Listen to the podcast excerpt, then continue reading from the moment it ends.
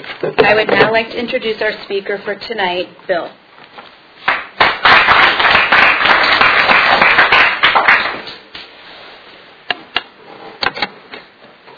Hi, everyone. My name is Bill, and I'm a recovering compulsive overeater. Hi, Bill. And um, in August, I um, celebrated 30 years of abstinence.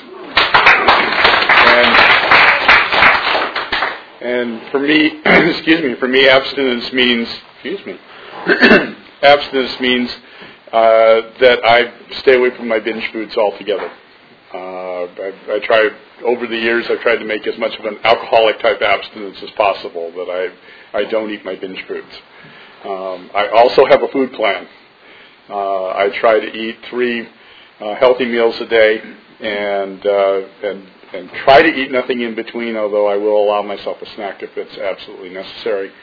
And uh, three well well balanced meals a day, and most of the time I succeed at that. So. Uh, but if I if I don't eat exactly on my plan, I haven't broken my abstinence. But if I do eat my binge foods, I have. So um, I have 30 years of not eating my binge foods. Um, and what I'd like to, to do is tell you just a little bit about how I got in the program, and then I would really like to spend most of my time talking about the steps, and I'll tell you why in just a minute. Um, I walked in the door in 1977 uh, after having been physically ill. Uh, I had uh, contracted dizzy spells that uh, hadn't been explained, and I've spent about a year going to doctors trying to figure out what, what that was about. The dizzy spells were bad enough that I couldn't drive oftentimes with them. I would I would I would get out on the road, I'd get dizzy, and I'd have to pull off to the side and, and get out of the car and walk around and, until until it passed. Um, the original doctor uh, diagnosed an inner ear problem and, and put me on some drugs, and the drugs helped for a while, but uh, they didn't they didn't continue to help. Finally, after a, a number of visits back and forth, I was sent to a, uh, a ear, nose and th- ear, nose and throat specialist who told me, no, you don't have any problems with with dizziness via any kind of ear problem. But he took a history and he, he said, well, you know, it might be diabetes. And so he sent me back to get a glucose tolerance test. And the test results came back, and uh, the internist said, well, you're not diabetic, but you could be. And, uh, and you're, um, you're, you don't tolerate glucose well. You don't tolerate sugar well. So what you need to do is you need to start um, a sugar-free diet. And he gave me a drug company diet plan and he said, and he listened to me, and he said, you know, you've got a lot of stress in your life too, and uh, and you need to get yourself out, out from under the stress. So he also gave me a prescription for Valium. this was 1977, folks. This is what they were giving uh, at, at, that time. Um, I I was a good person. I started following what what he had said, um, and I started taking the Valium. But I knew I needed something more it wasn't. It, I knew that that I'd lost weight before. I'd had a, a, a up and down kind of childhood, and I knew that that I needed some support somehow. So I was living in a small town in Ohio, and uh, I looked. I happened to look in the paper, and they and there was a little story that said there was a group of Overeaters Anonymous that was going to form. I had no idea what Overeaters Anonymous was, other than the fact that I had read Dear Abby who occasionally talked about OA as being something that was similar to AA and, and, and that also worked.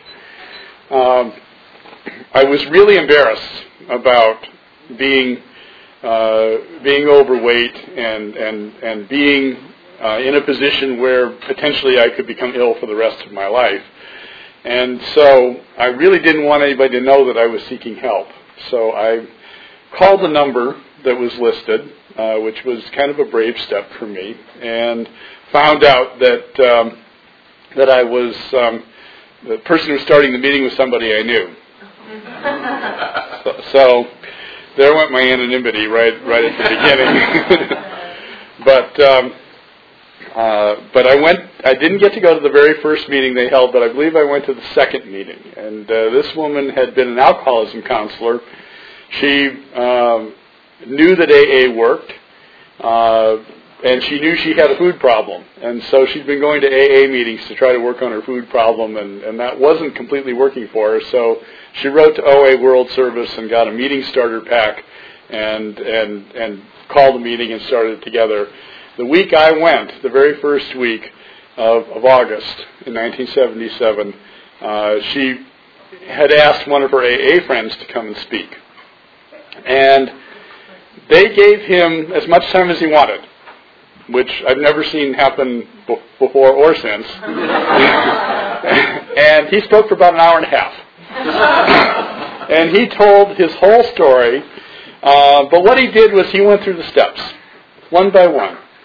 And that clicked for me because, as I said, I had I had gained and lost weight in the past. I'd gone, I'd done all the things you've heard people talk about, so I won't review them. And and I knew there had to be something else, and the steps seemed to be that something else.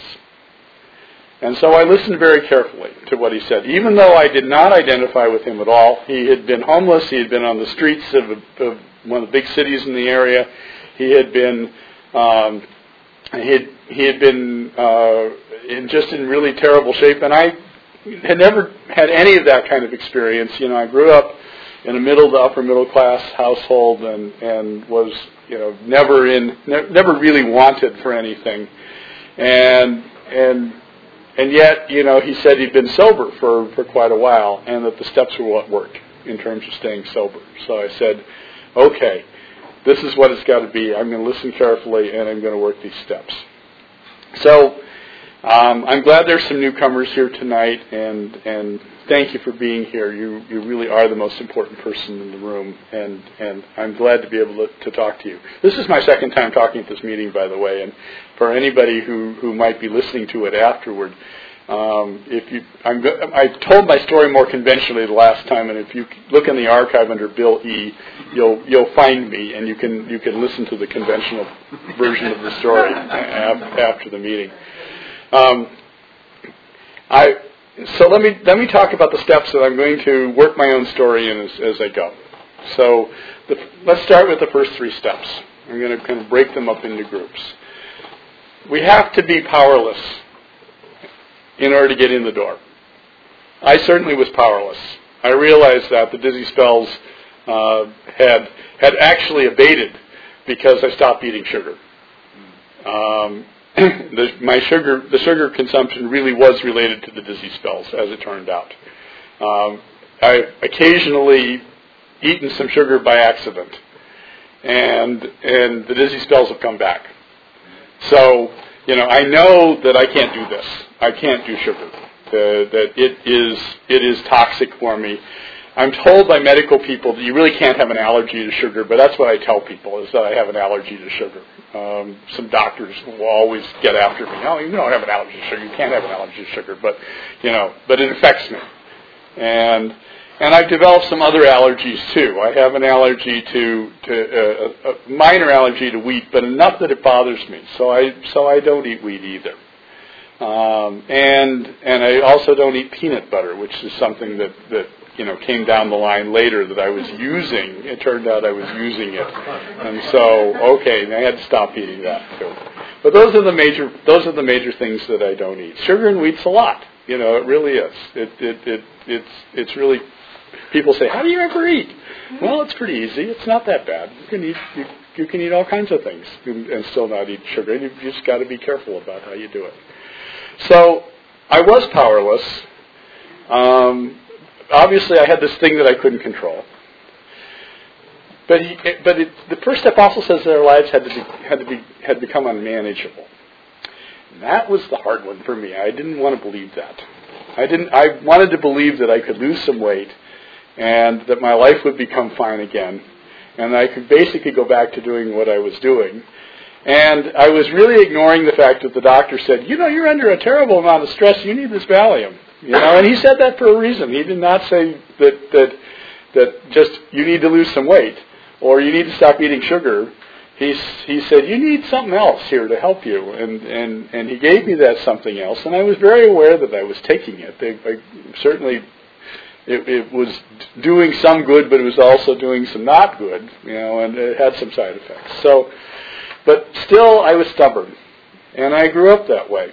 Uh, I grew up being told I had to be self-sufficient. I had to take care of myself. Uh, this becomes important later on, so I will I will just plant that seed and, and let them come back to it. Um, the so I've had trouble admitting that I was powerless. I had tr- not trouble admitting I was powerless. I had trouble admitting that my life had become unmanageable. Okay, so I just needed some kind of power to help me to help me get get through. So the second step says that that we came to believe that there was a power greater than ourselves that could restore us to sanity. That would seem to be pretty easy. The group, even though it was a group of newcomers, got pretty close pretty quickly, and and and we, you know, we were definitely helping each other, and that's what I was looking for. Um, in terms of some kind of spiritual dimension to the program, though, I, I blew that off basically uh, for about the first year. Um, I had said, well, you know, I was religious back when I was in school, and I, forget the fact I hadn't been to church in 15 years, and and that uh, I said I believe in God, so okay, I've done that. You know, I've, I've I've done that part. I've got a I've got a group, and I've got some kind of vague belief in God, and that's okay. And then the third step was I had to turn my will and my life over to this God. Well, this sounded pretty much like like evangelical Christianity to me, which I sort of like, mm, no, but, but but you know, I had been to a church camp when I was in high school, and and and I had and you know they had an altar call, and I'd gone down and I'd said, yes, I commit my life to Jesus, and and and and so I figured I'd done that. You know, I figured I'd done step three even though that was a really long time ago. And it took me it took me a year before I figured out I was wrong. And the reason I ended up figuring out I was wrong was I kept trying to work the fourth step, but it, nothing would happen. You know, I get started on it, I'd write a little bit, and then and then nothing would happen. Nothing would happen. Uh, finally, it took moving away from this small town and moving to a much larger city where OA was well established. And I went to a regional convention that was being held just soon after I got there. And I went to a panel called It's My Program. And there were three panelists on the program, and they were talking about uh, how they worked their program. And, and I was looking for some clues about how to write a fourth step because uh, it hadn't been working.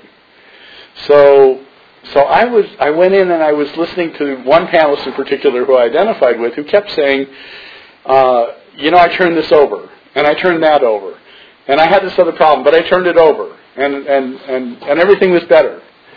And you know, by this time I'd been in the program more than a year. I'd lost a bunch of weight and and I went up to this woman afterward, uh, looking like I had everything together and and said to her, you know, I loved what you had to say, but I, I there's one phrase you kept using over and over again I didn't understand, and that was turn it over. I mean, we were a group of newcomers. We didn't we didn't know the, the terminology, and and she looked at me, kind of as as if she was amazed, and and and.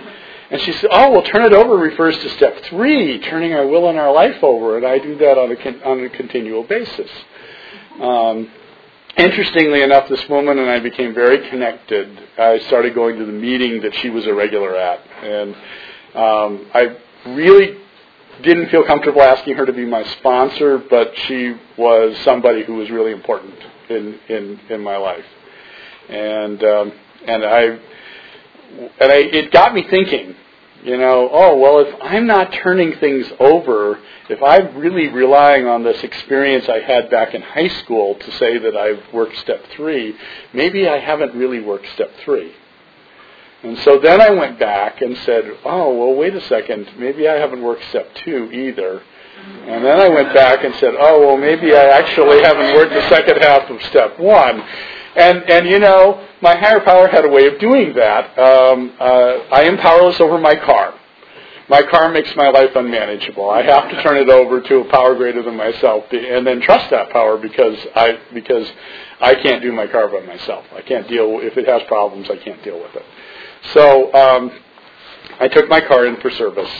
Uh, this was in Minnesota, and it was the day of the first snow, and and I got the car in, and I worked it all out about how I would do this. I picked out a dealer that I thought okay, let me take the car to the dealer. And I and and I got myself to work uh, on the bus, and and the dealer kept calling me all day and saying, well, this needs to be fixed and this needs to be fixed. And I just taken in for normal service and tune up and and a couple the first few times I said I said okay and then after that I said how much is this and and he gave me a figure that was way beyond my expectations for the work. And and I said don't do anything more. Just put the car back together again and and I will come and get it. So I went and picked it up. Um, there was one windshield wiper that was broken that wasn't broken when I when I when I went in. Um, the car was not running well, and and I limped home with one windshield wiper, the driver's side windshield wiper, in the snow, and and and I felt awful, just awful. Um, and I have to, and, and the next day, um, I went to a meeting and the next day was a Saturday. I went to a meeting and, and I pitched about it at the meeting.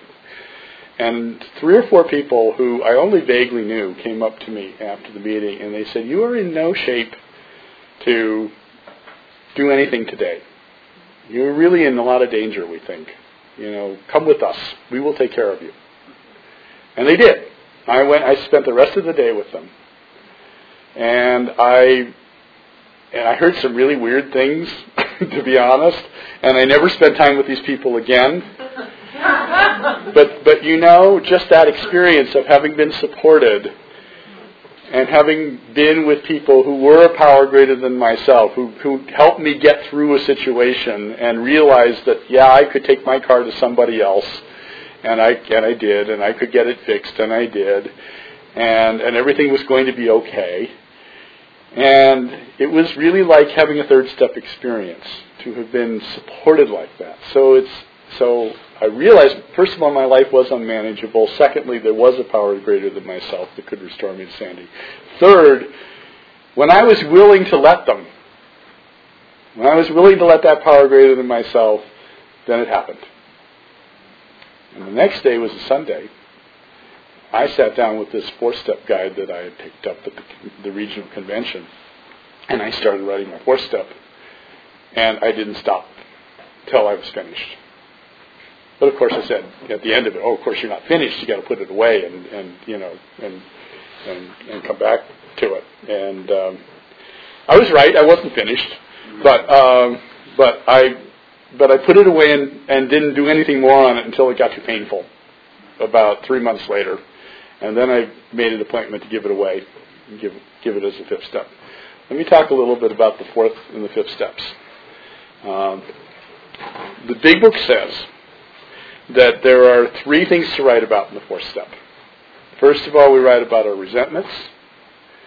Secondly, we write about our fears. And third, we write about our sex conduct, sex behavior. Um, these are interesting things.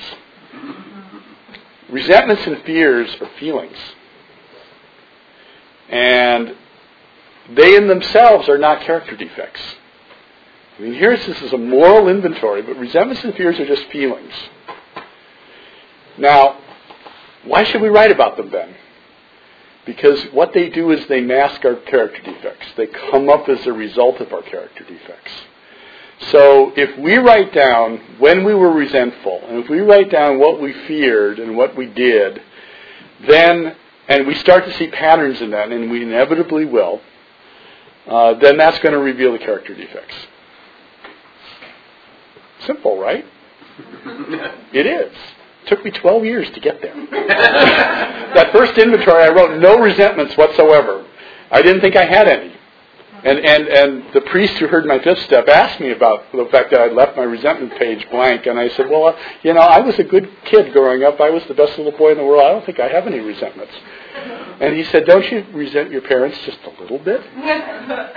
And I started to cry. And I realized at that point that I wasn't done with my inventory. You know, that I had done what I could do. And that was sufficient for that time. Once I worked the fifth step, I threw away the Valium. And I never went back to it. and it wasn't necessary anymore. Um, and my life changed dramatically. I was looking, I was wanting to do a job change. I resigned the position I had without having another job. Fortunately, I had several months left, you know, on the position to look to, you know, the date was far enough away that I could look for a job. And I ended up out in California. I ended up in the valley, where I where I stayed for 14 years, and and you know was a a very active member of the OA fellowship there in, in the valley. So, um, but it really didn't take it took it really took me until I had 12 years in before I actually wrote an inventory. I wrote three or four inventories, and it really took me till I was 12 years in until I wrote an inventory where I worked on resentments and fears, and part of that was bringing up sex conduct. Sex conduct is, is also not a character defect. Our sexuality is God given. We are, uh, we are who we are sexually. Our sexual behavior is also God given. Uh, we, we are made to enjoy our sexual behavior, I believe, and we're, and we're made to, to help others to en, enjoy their sexual behavior as well. But what we tend to do is we tend to make our sexual behavior secret. We tend to make it somewhat dirty. Uh, we we tend also to to lie and to be dishonest uh, in terms of, of, of gratifying those needs. And and Bill W. knew that. He had a problem with it himself, and um, and he so he he specifically wrote about that in the big book. The sexual conduct because it was so hidden was the was something that needed to be written about, and I needed to write about it because I was hiding that I was gay from myself, and uh, and and it, it took being in this program quite a while before I even started to admit to myself that I might be, and it took even longer before I was willing to admit that yes I am. So I came out in this program, and this program really helped me in, in, in that regard. And I treated it in some ways as a character defect. You know, and in looking back on it, that was wrong. The character defect was lying to myself and being and and being in denial about myself. It was not the sex conduct. But the sex conduct helps to bring that up if we write about it. So that's why the, the big book says to write about those particular three things. By the way, I couldn't figure out what a resentment was, and and and so what I ended up doing was to say, I am uh, I, I will call a resentment anything that's in my past that I still have feeling about. And that worked. You know, I wrote page upon page of things. and and you know, I still have trouble realizing when I'm being resentful. It's easier now. You know, after 30 years and and and working on it, it's a lot easier. I, I'm picking up more quickly when I am resentful. But I I still have that, that denial mechanism that, that is, is very strong in many compulsive overeaters. And I still have this, I got to be self-sufficient mechanism, that, that, that strong message that I, that I, I got in childhood that, um, that keeps me from wanting to admit that anything is wrong. And so I can't resent people because I wouldn't be, I, I, I wouldn't be as perfect a person as I was raised to be. I had to let some of that go.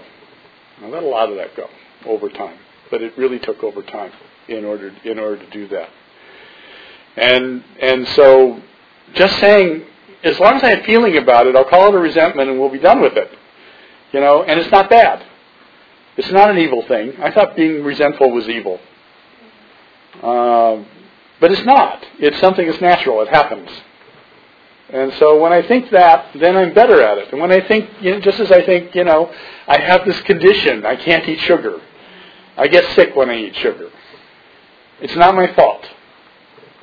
You know, and, and I got to work on it on a daily basis in order to in, in order to keep myself going, and and you know that keeps me going.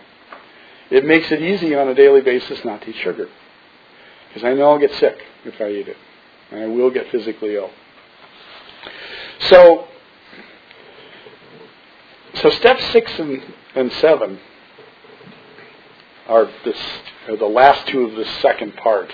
Um, And and I had and I as I've sponsored people, I, you know, the big book says step six is really should be done at the end of doing step five. You've identified the character defects and you and you decide you're ready, and then you move into step seven and you do it immediately.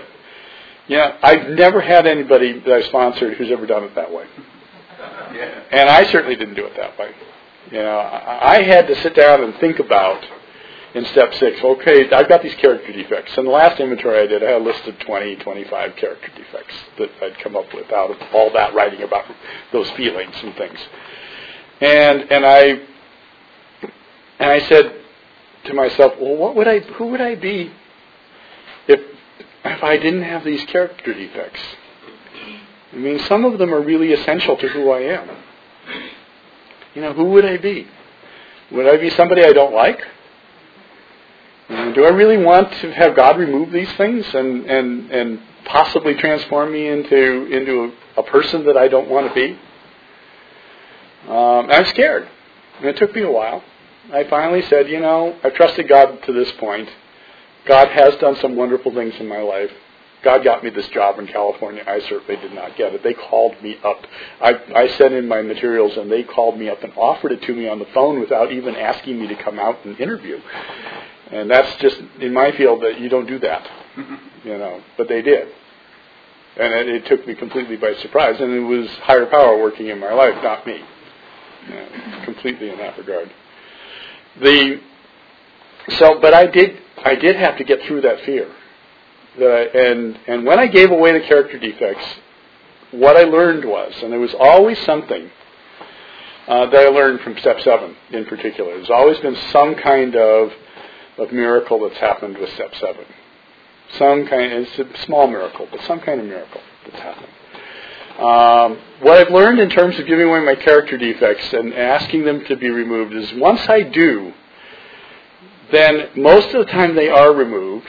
Occasionally there's one that isn't, uh, and it's because I need to keep working on it. It's because maybe my inventory wasn't complete, and I need I needed to keep working on it. And but what happens with the character defects is they represent a pattern of behavior. Remember, we went back and that's how we came up with them in the first place. They were came from fears, or they came from resentments, or they came from a pattern of sexual conduct. And and and if, and what happens was that my disease gets me to a place that I feel like I have to do those things if, if I get into that situation. That this is the way I have to handle it in the situation. I become compulsive about exhibiting those patterns of behavior. And what happens once seven step is, has been taken place is I may enact that pattern of behavior again, but I don't have to do it anymore. The compulsion to act, enact that behavior lips. And I have find that I have other choices when I get into those situations. And, and so the changes that happen happen very slowly, and, and they happen very, um, uh, they, they, they, happen so subtly that oftentimes uh, they're, they're not really noticed. So it wasn't like I had to become a completely new person. But on the other hand, people said to me, you know, you're a lot different. You've changed a lot.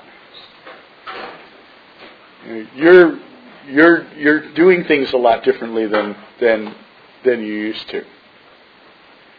So that that was interesting to me that other people noticed it and I didn't. Now, let me tell you about one of the miracles that that, that happened. Uh, remember, I told you that I treated my sexuality as as if it were a character defect and and and I had been um, I'd been hiding in my sexuality, and basically the way I'd been uh, acting on it was to use pornography. And I had gotten uh, I'd gotten to the point where I was feeling pretty bad about this use of pornography. It was it felt compulsive to me. It felt like it, it, it wasn't uh, it wasn't something that was just normal sexuality. It was something, and it was something I was keeping a secret and and and I put, wrote it down in an inventory and I gave it away. Seven, I, I did a six and seven step on it, and I said, I, I, you know, my compulsive masturbation is a character defect. It's something that's part of me that I want to let let go of. And I did let go of it for oh probably a month, and and then started coming back again. And I and I thought, you know, maybe I didn't do this right. So, and I'm going to take off my coat at this point because it's gotten really warm. Uh, I, so, I took off my clothes. and, and, and I sat down in the middle of my bedroom and, and I prayed to God and I said, God, I am naked before you. I really need for this to be taken away. It is really hurting me. Please help me. Please take this up from me. And a couple things happened. Uh, within about two weeks, I received a, um, phone call from the only woman that I'd ever dated seriously. And she said to me, uh, "Are you?" Uh, she said to me, I, "I'm going to apply for a teaching job. Would you give me a letter of recommendation?" And I said, "Sure." And thought, "Why did this, why did she call me?" Because I've never seen her teach. How can I how can I really give her a letter of recommendation when I've never seen her teach? I can say she's a great person, and and and, and I did. But then once I thought about it, I realized, you know, I've been holding on to this woman. I've been kind of clinging to this relationship because I haven't had, I've been so self-sufficient, I haven't had much in the way of relationships in my life. And, and I've been using, and I've been denying my sexuality and I've been using the pornography and I think this woman really called me to let me know that it's over, that I can really let go of her. And, and that the way I can do it is to write this letter of recommendation and, and just sort of be done with it. And, and, and that was good. And, um, and then I went to a, a meeting about a week later, and the speaker was talking about his pornography use. And I went up to him afterward and I said, I'm really glad you talked about this because I was thinking about going out and getting some and I and I don't have don't feel like I have to after I heard you. And he looked at me and he said, Have you ever heard of and then he named another twelve step program. And and and I said, well, only sort of. And he said, I think I, you might benefit from coming to a meeting. And that's how I ended up in another 12-step program, working on on on the sexuality issues. Uh, turns out that I am I am a compulsive overeater and a sexual anorexic. And and I've learned from listening to people in the rooms that those two things go together rather frequently. Um, that that you know part of my compulsive eating is to deal with the fact that I don't feel comfortable with sex, um, that, and I didn't feel comfortable with my own sexuality. And and it took a while. It took going to lots and lots of meetings in that other program, and I would be going to to a meeting every day, and sometimes more than one and having to share and just you know really I mean this is 12 years into the program and I was and, and I was at this point of feeling like a beginner again. And I and you know uh, it's worked pretty well. I'm still sexually anorexic. Um, I you cannot abstain from sexual anorexia. It's impossible to do that. I mean, what would you do to abstain from sexual anorexia? so, so what I do is I work on the pornography addiction, and and and and I try to put healthy sexuality into my life on a daily basis. And you know, um, I'm very grateful that that today. Uh, today is is my 18th birthday in that program. I just celebrated this morning, and, and um, and it's uh, it's been it's been a great help for me. The uh, let me move on to eight and nine. Uh, with eight, making a list of all the persons I had harmed, I wanted to make a list of all the persons I'd come in contact with because I felt that I had harmed them just by being who I was. And and my let me see if I can open this a little bit. Okay. And my um, and and what I've learned over the years is that that in order for them, they can be on my list. I can make a list of all the people I feel uncomfortable about, or however you want to do it. But in order to proceed to the ninth step, I have to be able to write down something specific that I've that, that I've done to harm them, and I have to be willing to to, to decide what can I do that would make specific amends for the harm that I've done. And sometimes, you know, that's hard. I, and I work with sponsees. They make this list. A lot of people, if they're working from the, the form that, that, that who did I resent, you know, the one that, that's taken from the big book, you know, a lot of those people on that list are, are typically people that belong on the, you know, belong on the eighth step list. But, uh, but oftentimes they can't necessarily think of specific harm that they've done to them. And so we let it go. You know, the, yeah, I had the resentment. Um, maybe it affected our relationship a little bit, but I don't know if that really did specific harm. So if there's been specific harm, then we figure out what to do, and in the ninth step, we make the amends for the specific harm. Um, it's interesting that, that you know I had no resentments, and so therefore I had I, I had very few people to make amends to, and and that turned out to be all right. You know, uh, I've turned out that living amends has been much better for me than uh, than making specific amends. I didn't steal from people. Um, I stole food from my parents. I gave them a gift. I gave them a nice gift and and and and made somewhat non-specific amends to them, which they accepted. Uh, I, then I came out to my mother later, and that was a whole other thing. but uh, but the um, uh, thank you. Uh, yeah, and I and and so I'm to I'm to skip over eight and nine, and I'm going to get to I'm going to get to 10, 11, and 12. 10, 11, and 12 are the living events.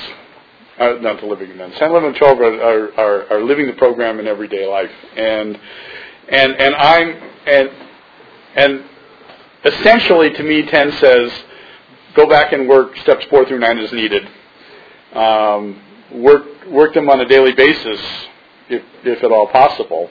You know, go back and review your day and and talk about you know, look at what went wrong. Try to make things right as quickly as possible. That's what's really worked for me is to do an ongoing ten step.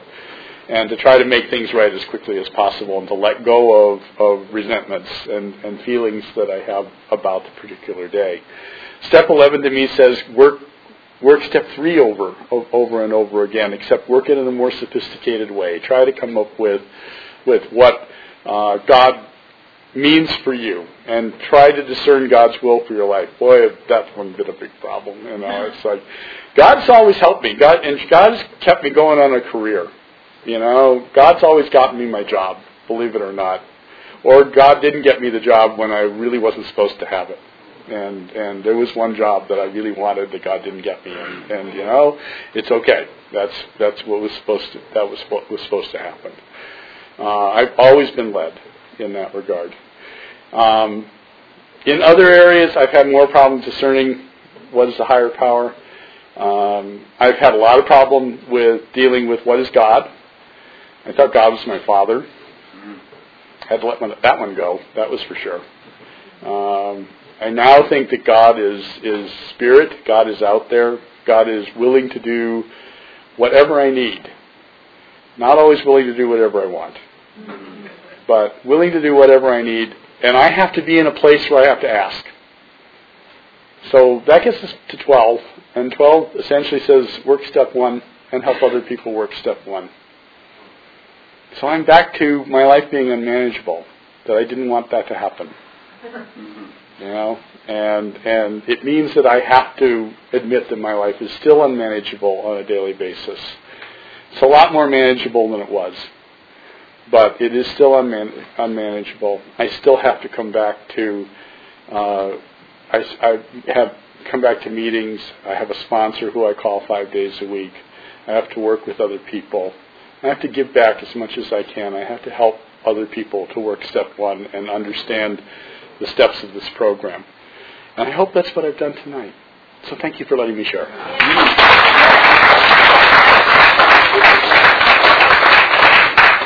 We, we do have some we have some time for questions, so I'll be happy to take questions. Yes, sir.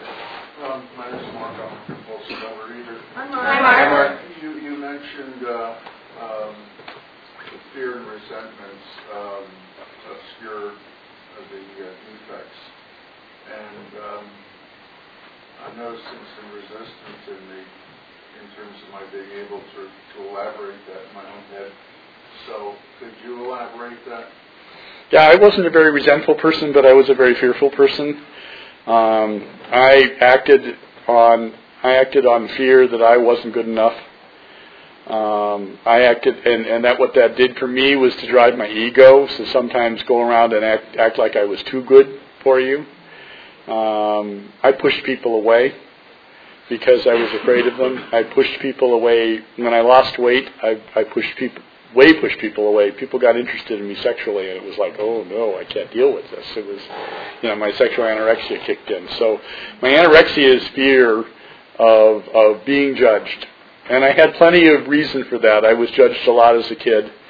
Uh, I was judged by by my father uh, and ju- and found to be wanting many on many many occasions. I, you know, ended up carrying around a resentment for that that I didn't realize that I had. But yeah, I, I did I did carry around a resentment for that. I was judged by the other kids in school because I was a sissy boy, and and they could pick on me, and they did. So I was in fear. I lived in fear of being attacked as a kid, and I was attacked uh, from time to time. Um, I was I lived in fear of being humiliated. What's that hiding? Well, for me, it was it, it was hiding a, a pattern of behavior that I that I did to try to avoid having to be afraid. Uh, a pattern of behavior where I withdrew. Um, it's different for everybody. Fears are not the character defects. Some I, I, I fight with the sponsee about this all the time. He wants to keep calling his fear a character defect, and I and I and I say no. Fears are feelings. Fears are feelings that I have, as are resentments. But if if I'm feeling fear in a in a pattern of of situations, if I can identify what the pattern is, that will reveal the character defect. That will reveal what I'm doing. What I'm feeling is is different than what I'm doing. But I'm and what I'm feeling may be legitimate in terms of, uh, I could be in a dark alley and I could be fearful, and and what I'm doing is walking down the dark alley, and maybe I need not to be walking down the dark alley. You know, I mean that's but if I and if I do that on a habitual basis and I'm fearful, uh, there's a lesson in that, you know, that I, I've got to do. So that's what the inventory is about. Is we start with what we can access. We can access the fears. We can access the resentments. And then we write them down and don't worry about the patterns. And then we go back and look at it and look and, and use a sponsor or, or someone else that can help to, to look for those patterns. And that's what reveals the character defects. Uh, but it's a, so it's a process and one has to trust enough that that that, that, that for the process to work. You know, I I wasn't ready to write those inventories the first year. I was I thought I was, but I wasn't really ready to face what I needed to face. And it actually took me a long time to be ready to face what I needed to face. But what I found is that due to technical difficulties, the last 20 seconds of Bill's talk was cut off.